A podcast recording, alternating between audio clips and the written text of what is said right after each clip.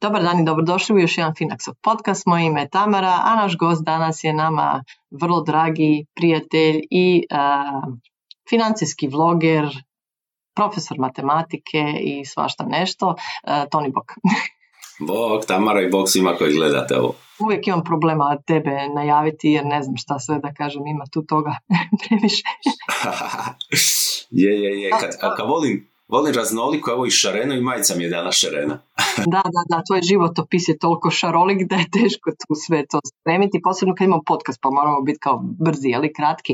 Nego, danas Toni na temu uh, uvođenje eura, znači nešto što je vrlo aktualno i što ovaj, nas čeka uh, vrlo brzo, pa evo uh, neke najosnovnije stvari, znači prvo i osnovno, jesi ti uopće bio za uvođenje eura, te pitam. Pa ja, ja sam uvijek za suradnju. To inače meni moj neki životni princip. Ja kužim da kad se ljudi nađu različitih znanja, različitih kultura, da to izađe nešto više. Tako da u tom smislu jesam.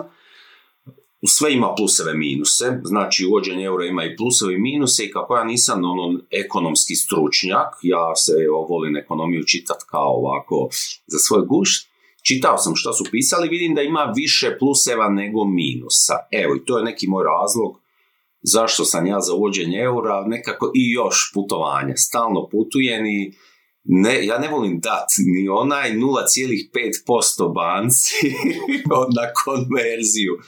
Znači ja želim da meni cijena kad ja dođem u, ne znam, Njemačku ili Španjolsku da mi ista kao njima. Znači a ne da meni banka uzme na konverziji banka ili bilo koja aplikacija niti, niti lipu. Zašto mi uzimala? Da, pa ne samo to, mislim, to je stvari e, nekakvog e, komocije, ja bih rekla. Evo mi, ja uvijek kad dolazim iz Bratislava u Zagreb, prvo moram trčati u mjenjačnicu.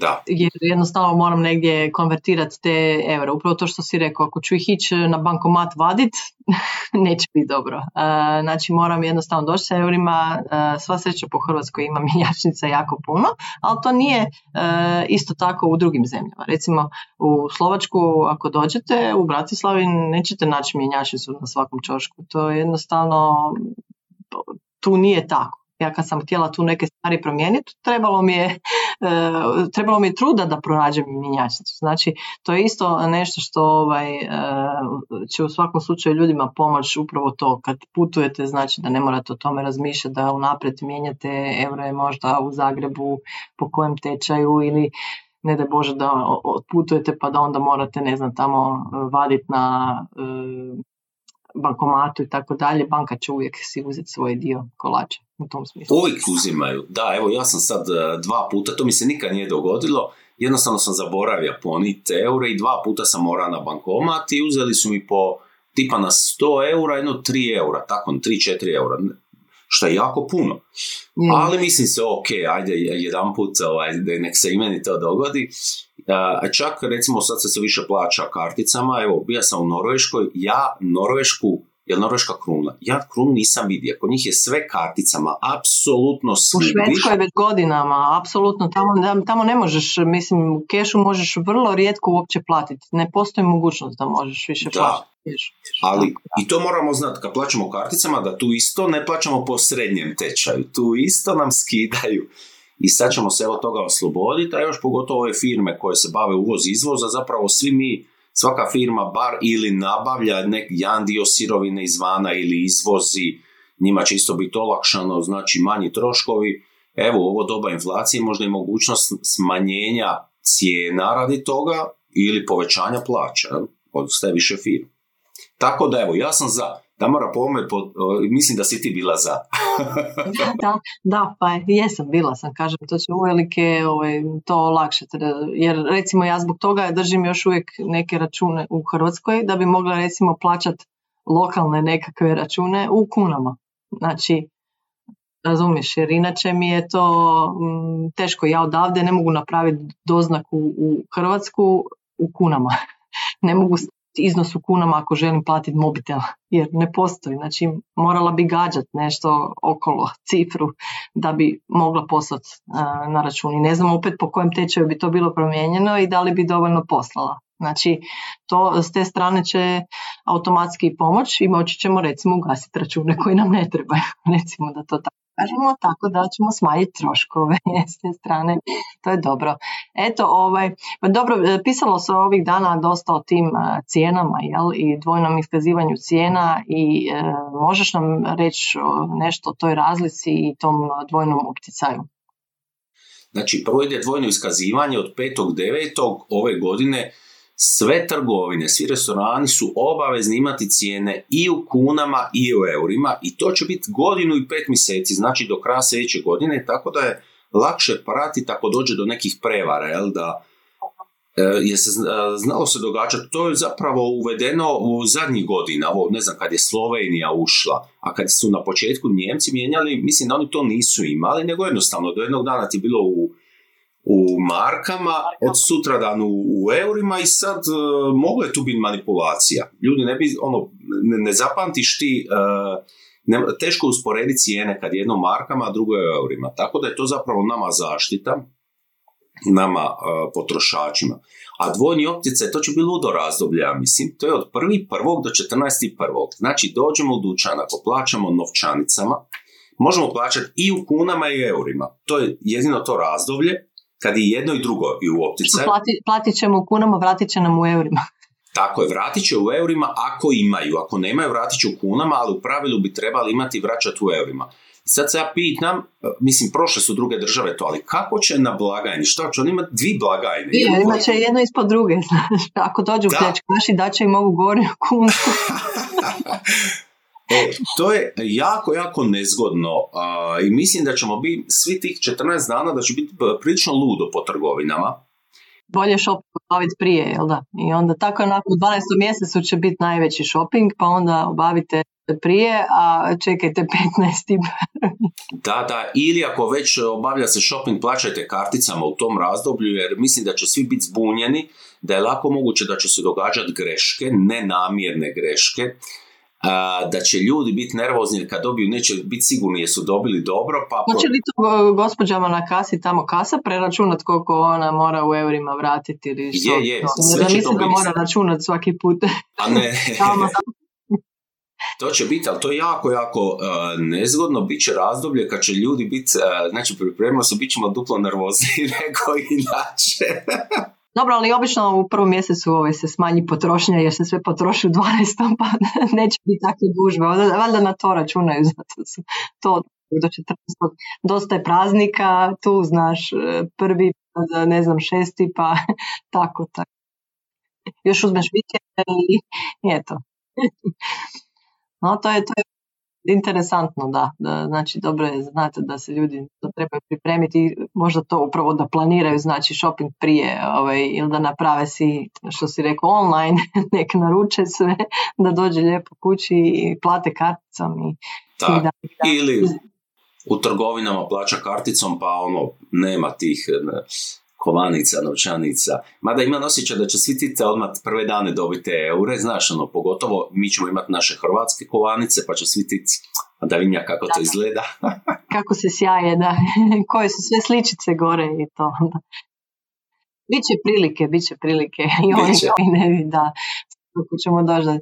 Dobro, a e, ti znam da si dosta ovaj, radio sa tim jeli, cijenama i, i, razlikama u cijeni i svemu tome. Da, da, li misliš i ono što se sad pisalo, mislim da koliko tu ima u stvari prostora da trgovci tu nas nešto prevare i hoće li zaista stvari poskupiti? Ja znam kad recimo Italija ove prelazila sa lire na eure, to je bio dosta veliki skok poslije za kavu. Da, pa ovako, ja nekako mislim da trgovački lanci neće baš toliko, da neće, uh, nekako vjerujem da neće baš ići na, na ta neka varanje i namjerno dizanje cijene, zato što prvo velika je konkurencija. Mi imamo toliko tih shopping centara, ne sviđa mi se jedan uh, taj centar, pa idemo u drugi. Tako da konkurencija će učiniti svoje, mada evo, uh, sad znam za jedan tečaj tečaj plesa bija je košta 350 kuna i sad će rast ono za nekih 60%, iznad 500 kuna. I kao ono prodanje pa ide euro, svi će poskupiti pa idemo i mi. Mislim, to je totalno pogrešan stav. Ajde da su rekli sa 350 kuna na 50 eura, pa to bi čovjek još ko akceptirao. e, a jako, jako nezgodno a, tako imati razmišljanje, mislim da će im se to obiti o glavu. Malo je nezgodno što mi imamo uvođenje eura u najgorem trenutku. Inflacija. Katastrofa, znači mi nećemo sad znati šta je, je li nekad nešto radi, e, su digli radi prevare ili jednostavno je stvarno ovo, e, proizvođačke cijene su jednostavno narasle. Plus, e, moramo znati recimo da je nam je struja i plin su otišli gore, sad će ići još gore i da evo recimo jedan restoran gdje meni jedan prijatelj ide često na gablece, imali su račun za struju 4000 kuna, sad im je došla 12.000 kuna. Oni taj račun moraju platiti. Znači, oni moraju dignuti cijene, ne, ne ide drugačije. Meni je jasno da oni moraju, znači čak i da, da im sirovina, da, da, da njima meso nije poskupilo šta je, a, oni moraju dignuti radi, radi, radi struje cijene. I sad... Da, to, da se to u plesnom centru dogodilo. pa moguće, da. Jer zapravo air condition, je radio, air condition je radio. E, Nama građanima su cijene idu malo gore, ali poduzetnicima idu nekoliko puta cijene gore. Jednostavno oni to moraju kalkulirati. Znači imamo s jedne strane neke koji će stvarno ti prevariti, s neke strane s druge strane imamo i ove stvarno realno podizanje cijena radi energenata mora biti, što se nadam da kad se ustabili situacija za koju godinu da će se vratiti. Valjda. Možemo se nadati, da. Ja se, ja se nadam i, i u nekom kraćem roku od tih nekoliko godina koje si spomenuo, ali upravo tome, jel, kako se cijene ne preljevaju na e, privatne koriste, naravno da se preljevaju. Ako se situacija Ukrajina Rusija smiri brzo i mi ponovo počnemo s Rusima kupovati e, energente kako treba, to će se brzo smiriti. Ali ako ne, za koju godinu ćemo se mi već prebaciti na ove obnovljive izvore, treba par godina proći, tada ćemo biti neovisniji i tada će onda doći ta stabilizacija. To je moje razmišljanje. Možda sam ja u krivu, ali tako nekako gledam.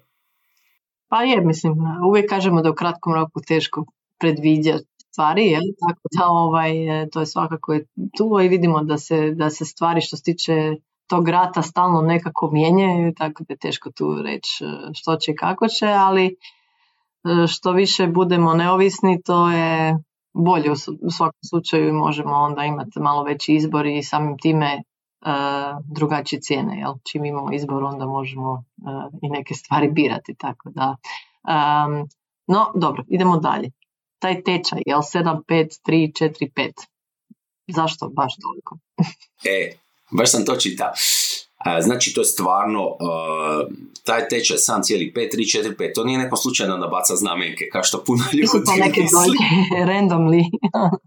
to su rađene analize, kretanja tečaja do tada. Znači, ovaj tečaj je određen u sedmom mjesecu 2020 na temelju brojnih makroekonomskih pokazatelja. Znači, koliko je dug države, e, štednje, dohoci građana, investicije, ono, tisuće, tisuće parametara i onda je taj tečaj točno određen. E, tečaj se treba odrediti sa šest znamenki, znači prvi je cijeli broj i još pet decimala. Kod nas je ova peta decimala nula, pa onda ne trebamo spominjati.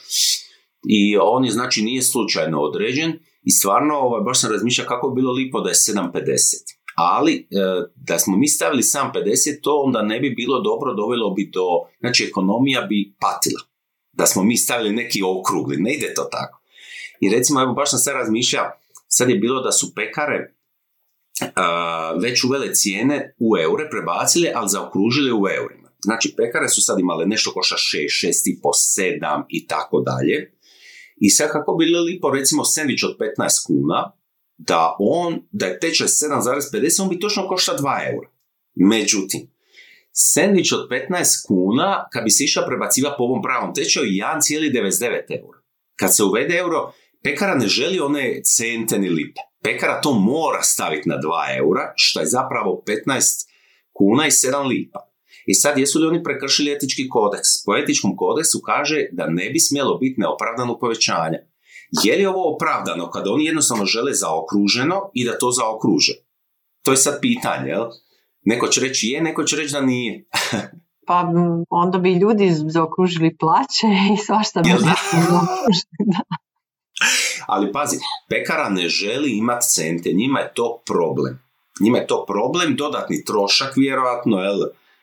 A gledaj, sad će se morat naviknuti da će imati više kovanica nego prije, zato što jedan euro je sedam i pol kuna. Znači, prije su, znaš, bili naviknuti na papirnati novac više, zato što si već od deset kuna plaćao sa nekakvim papirom, a sad će svakako imati više kovanica, jel? Da, ali pazi šta su e, neke pekare napravile. One su već sad cijene promijenile i sad je u kunama recimo nešto 7,33. Aha, to. E, to je sad nezgodno. I sad sad pitam, vraćaju li oni te lipe? Jer ja ne znam kad sam zadnji put vidio jednu lipu. to može biti točno izračunato jedino ako plaćamo karticom. Onda će ti stvarno skinuti tako. To mogli su reći kod nas se plaća samo karticom. O, ne ide to kod nas. Nismo mi Švedska i Norveška. Nema šanse. Prvi korak, prvi korak. je, to bi bio prvi korak. To je bilo lijepo da neko kaže.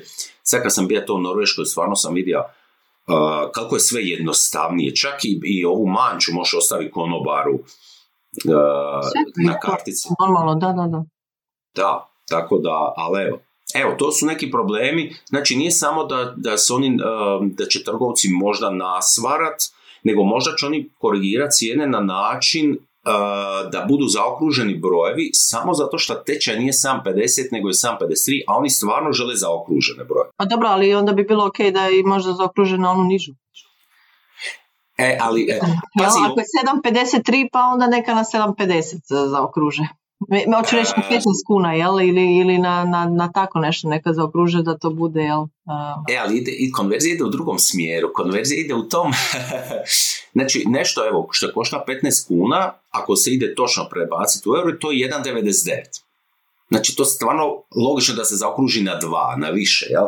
Ja sad to, to je, ajde, 1.99, znaš, ali šta sad biti sa onim što je 1.96 recimo ili 1.93, kamo, to će isto na 2 eura, pa to više nije baš isto, jel, jel plaćaš uh, na 1.93 2 eura ili plaćaš 1.90 onda, pa bude lakše pa ćemo im 10 e, centi. Je, je, je.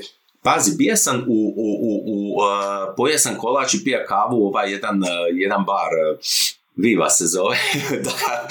E, šta su napravili? Oni su imali zaokružene cijene u kunama, ono na 10, 10, 20 i tako dalje i u eurima su zaokružili, znači oni se nisu u pretvorbi, oni su već znači objavili te cijene. Nisu se držali strogo ovog fiksnog tečaja. Prvo uopće ne znam to dozvoljeno, ne znam je li dozvoljeno, moram to provjeriti. A, drugo, a, pazi, baš sam išla provjeriti, jesu li sve zaokruživali na više ili na niže. Stvarno su ovo što sam provjerio, par cijena bili fair. Znači ako je zadnja decimala bila pet ili više, zaokružili su na više, a ovo su zaokružili na manje. Evo, to je meni fair, ali ne znam je li zakonski dozvoljeno, to sam sad vidio za vikend, i, a sad ponedjeljak pa nisam imao, imao mogućnost provjeriti. Imaće inspekcije pune ruke posla. da, Mislim, ne bi im inspekciju, nego ako slučajno nije točno, samo ću im javiti ono, da isprave da im ne bi inspekcija došla i kaznila ih, jer oni su vjerojatno išli u dobroj namjeri da bude lipo zaokruženo i kupcima, jednostavno i njima. E sad, dobra namjera nekad može biti protuzakonita. No dobro, to, to nam javi ovaj kad provjeriš, tako da znamo što s tim i kako s tim u slučaju da evo neko drugi ide na kavu negdje pa vidi pa može prišapnuti moje vlasnicima. Dobro, vidjela sam da si ti isto e, dosta pričao o tome sad, jel, e, o kreditima eventualno i e, tim našim računima koje imamo, pa da li je sad dobro vrijeme za nešto mijenjati u tom smislu, možda znači potpisivati nekakve nove ugovore ili ne znam, s trajnim nalozima što će biti kako to riješiti? Da, ovako, znači ljudi imaju trajne naloge i sve ovo imamo u kunama, a od prvi prvog idu u euri, mi u principu ne trebamo ništa čini. Znači ako imamo kredit, uh, on će se konvertirati u euro prvi prvog bez ikakve naknade i dobit ćemo novu otplatnu tablicu u eurima, mi ne trebamo ništa činiti ako smo zadovoljni s ovim stanjem. Ja uvijek kažem da ako imamo kredit kamatna stopa 4,2%, daj pogledaj, još uvijek ima negdje za 3, možeš konvertirati, uvijek se to isplati, osim ako je pred kraj onda se ne isplati. Znači veći krediti na početku to se isplati. sve se, sve se radi automatizmom, znači mi ne moramo voditi brigu oko toga hoće li nama sad nešto se zaustaviti jer moramo neki ugovor novi za tekući račun, osim jedne stvari, a to je ako imamo devizni račun. Znači ako imamo devizni račun na kojem su euri, imamo kunski. Ovaj kunski će automatizmom postati eurski i sve pitanje treba li nam dva računa, šta će ti dva? A e, što će biti s deviznima, da? Mislim, je da devizni naravno, na tim deviznima ovisi o banci, ali evo recimo ja znam u Erste banci imaš jedan devizni račun i u njemu možeš imati više tih nekakvih e, valuta, jel? Dok ja se sjećam er, Raiffeisen banka je imala, imao si e, devizni račun, ali recimo u Erste banci si mogao imati jednu karticu za cijeli devizni račun, znači bez obzira koje valute imaš i one su se trošile određenim, kako bi redoslijedom, jel? Ako si imao dolar, prvo išao dolar, drugi išao euro, treći ne znam i tako dalje. E, e sad, u e, Raiffeisen banci si imao karticu za svaku valutu. da, ne znam jesu se osovremenili.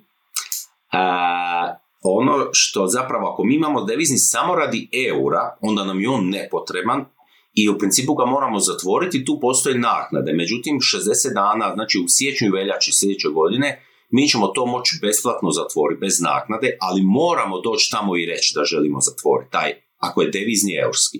Evo, ja isto imam devizni eurski u principu uh, i samo mi je za eure služio, znači meni će taj devizni postati nepotreban i sad ja ga plaćam trenutno, a od prvi prvog ja neću ima potrebu. Jedino znači za ovi koji će imati, koji imaju još dolar ili neku treću valutu, oni mogu ostaviti sebi taj Uh, taj dolarski. Ali evo, eurski devizni možete slobodno zatvoriti, prebaciti novac na budući tekući naš koji će isto biti u eurima, spojiti ih bez plaćanja naknade. Evo, to je. To je dobro, zna, treba pojednostaviti stvari, a i smanjiti naknade, jel? tako da ovo, ako ne trebamo imati ekstra račune, u svakom slučaju dobro otići u banku, raspitati se i zatvoriti ono što nam ne treba. I ovaj, eto, nešto što smo pričali malo prije nego smo počeli snimati e, podcast, ovaj, to su ti jel, naši uh, novčići koje držimo doma u ormaru, madracima i tako dalje. Ovaj, što sad vidimo da je povećani su depoziti, uh, kad je dobar tajming po tebi, ovaj, u stvari promijeniti sve jel, kune koje ljudi drže, da to tako kažemo, kod kuće, što prije ili čekati sljedeću godinu ili što misliš? Tamara, prvo da malo razjasnimo da kod nas ljudi stalno kažu nemam, nemam, kad ono 20 do 30 milijardi kuna ne na računima nego doma nam stoje. To je bilo sad jesensko čišćenje već madraca. to su ogromni novci, to je ono, koliko je to, to je ono po više od 10.000 e, kuna po osobi, naravno neki imaju puno, neki imaju malo, ali zapravo imamo hrpu novca. Hrpu novca, znači nije deset malo manje, ajde. Malo manje, 6-7 tako ovaj, tisuća kuna u prosjeku. A, to su kune koje se moraju konvertirati u eure, od prvi prvo kune s kunama više ne možemo plaćati. Znači ovako, Najjednostavnije je ono staviti ih na račun ili negdje. Ali ako već imamo... s njih prvo. da. Prvo ih pronaći, ko zna di. I, a možda je prilika da kad imamo taj novac, evo, možda početi investirati negdje. Sad je, o, znači cijene su niska, sad su, ono, fondovi su povoljni, možda sad to prilika da vidimo di ćemo šta ćemo. Znači, to je jedna opcija staviti sad negdje ili znači u neki fond ili staviti jednostavno na tekući, prvi prvog će se to automatizmom konvertirati. Druga opcija bi bila ako mi nađemo, da ranije to promijenimo, ako nađemo neku banku ili mjenjačnicu gdje je prodajni tečaj ispod 7,53, onda se sad isplati to promijeniti. Onda ćemo zapravo dobiti više eura za naše kune i recimo di to ima ova aplikacija Revolut, za nju znam, jer ja sam mijenjao, oni, on koji on ima standardnu karticu može tih do 1000 eura bez naknade promijeniti, samo nemojte mijenjati vikendom, tada je naknada neka. Oni imaju niži i možda još neki, neka aplikacija, evo, može svak provjeriti. To sam ti htjela pitati, kako je sad to u stvari sa mjenjačnicama? Da li one drže neke svoje tečajeve i do kada, i to je? E, da, do prvi prvog oni vam imaju pravo imati svoj tečaj. Znači, ovaj fiksni tečaj, to je tečaj po kojem će se mijenjati kune u eure prvi prvog, a mjenjačnice mogu imati sad koji god žele tečaj. I sad je srednji tečaj tijekom ljeta uvijek malo niži, ali opet nije dovoljno nizak da ovaj prodajni bude nama isplati. Još pazite, u mjenjačnice možda, mogu oni napisati da je prodajni 7,52, ali ono piše commission uh, naknada za mijenjanje 1%. Pazite i na to. I, i, I pazite kad idete u velikim gradovima, posebno na moru, to sad katastrofa za mijenjati novce uvijek preko ljeta, ali i u Zagrebu u centru, znači uvijek to su vrlo loši u principu uh, tečajevi i znam nekoliko mjenjačnica u koje morate doći reći onak stvarno ja sam odavde, zaista mi dajete taj tečaj pa je u banci je bolji, jel? Znači e, pregovarati, posebice ako dolazite sa većim iznosom, znači pregovarati da dobit ćete sigurno bolji tečaj, zato što oni imaju, da kažemo, turistički tečaj u centru grada, jel, isto u Zagrebu, tako da ovaj, e, možete uvijek pitati, tražiti bolji tečaj, zato što e, moraju vam ga dati jer ono što daju turistima koji dođu i koji nemaju možda drugog izbora je jedna stvar, ali izađete iz banke na čošku i spada da u, banci koje ste digli devize, zato što obično ne mijenjate devize u banci jer je loši tečaj i dođete u mjenjačnicu i oni vam daju još lošiji tečaj, onda tu nešto ne štima. Da, ali u principu trenutno ne isplati se to mjenjačnicama jer je tečaj viši od ovih sam 5, 3, 4, 5 nego staviti na neki račun i to će se automatizmom promijeniti. A ako zaboravite i pronađete do godine ili za dvije godine, nema problema. 2023. možete opet bez naknade se sve to po tom fiksnom tečaju možete u bilo kojoj banci promijeniti, a onda od 2024. u HMB-u do ove papirnate do kraja života možete, znači ako nađete negdje tamo za 10 godina bez brige, moći ćete ih promijeniti u eure. Možete uramiti da imate za uspomen. e, da, da, da, ono za sjećanje neko. Tako da evo, to, to ne bi trebalo biti problema. Dobro, znači to je, dobro, htjela sam te to pitati oko mjenjačnica i sve, jer mislim da dosta ljudi to zanima, u stvari na koji način najlakše promijeniti, da li se isplati uopće sad i treba li se uopće razmišljati o tome ili jednostavno staviti da banka to promijeni pa onda ovaj, kažem tu da, ali tu znači tu sad govorimo o nekakvih malo više od tri mjeseca, jel, znači do, do tog e, datuma i sve, ali isto kao što je Toni rekao, razmišljajte o tome, znači novac u banci na računima uz veliku inflaciju, svi depoziti koji se sad stavljaju, da, da, jako gube na vrijednosti, tako da je možda dobar trenutak da razmislite što i kako s njima. Eto, Toni, da li imaš još možda nešto za dodat na ovu temu, jer smo sve prošli? Pa sve smo, možemo, ako bude potrebe, ako bude pitanja u komentarima, možemo još jedan snimiti do nove godine. Pa evo, to je to. ti hvala još jednom e, na iscrpnosti i na svim podacima, informacijama. Ti si stvarno čovjek koji se dubinski ovaj, s tim stvarima pozabavi i e, drago mi je da si nam došao još jedan put u podcast i da si podijelio sve informacije s nama. Hvala i ako imate bilo kakvo pitanje, slobodno pišite u komentar pa ćemo možda snimiti drugi podcast ili odmah odgovoriti. Eto, to je to.